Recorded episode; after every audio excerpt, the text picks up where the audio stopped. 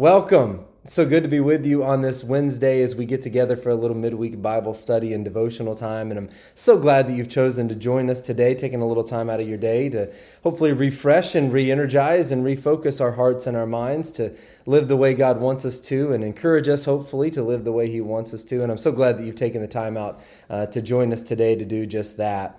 You know, sometimes you'll hear the phrase spirit filled Christians. Sorry, that was my little uh, southern accent coming out. Spirit filled Christians. And um, you, will hear that phrase sometimes. And, and I get the meaning behind that phrase. I've even said it myself before. But in reality, when you read through Scripture, there's really no teaching that indicates that there's any other kind of Christian than a spirit-filled Christian. The two are are one in the same, or at least they um, they ought to be. Uh, let me kind of explain what I'm talking about. You know, when Peter uh, delivered that uh, opening sermon on the day of Pentecost in Acts chapter 2, he promised the gift of the Holy Spirit to all who would repent and be baptized and give their lives to Jesus Christ. The apostle Paul wrote in Romans chapter 8 verse 9, "But if anyone does not have the spirit of Christ, he does not belong to him."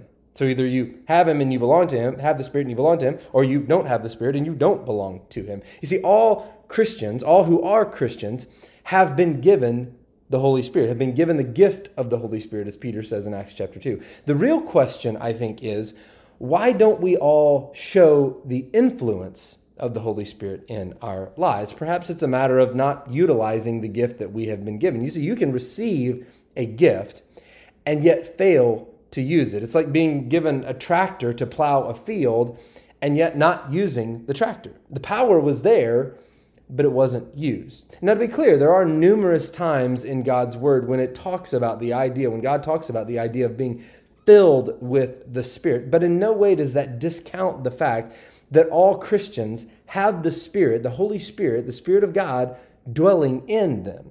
The problem arises, I think, when we fail to allow the Spirit to influence and reign over all of our lives. And Jesus gave a very clear way, a clear determining factor to, to gauge the, the, the influence in a person's life. What are we being influenced with? What's guiding us? What's leading us? He said in Luke chapter 6, verses 43 and 44 No good tree bears bad fruit, nor does a bad tree bear good fruit.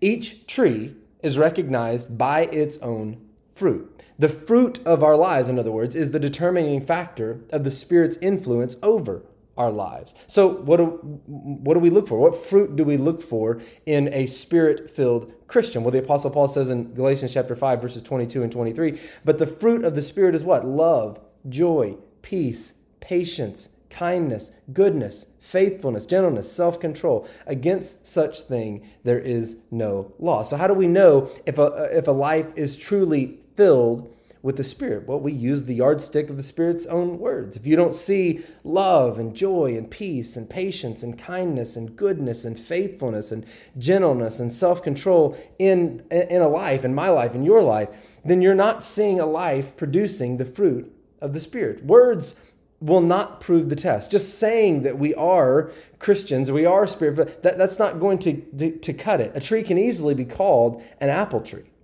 But if it doesn't produce apples, then it's one of two things. Either it's an apple tree that's failing as an apple tree, right? And Jesus tells us that in his word that uh, that kind of tree will be cut down and thrown into the fire. You don't want that.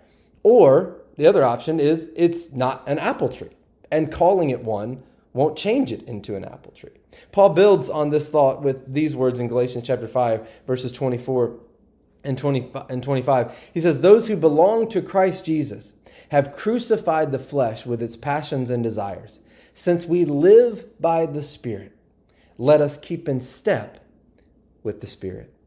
And so, since we are all Spirit filled Christians, let us determine that we will live in such a way that no one will be able to deny the fruit of the Spirit and the filling of the Spirit, clearly exemplified in the lives we live.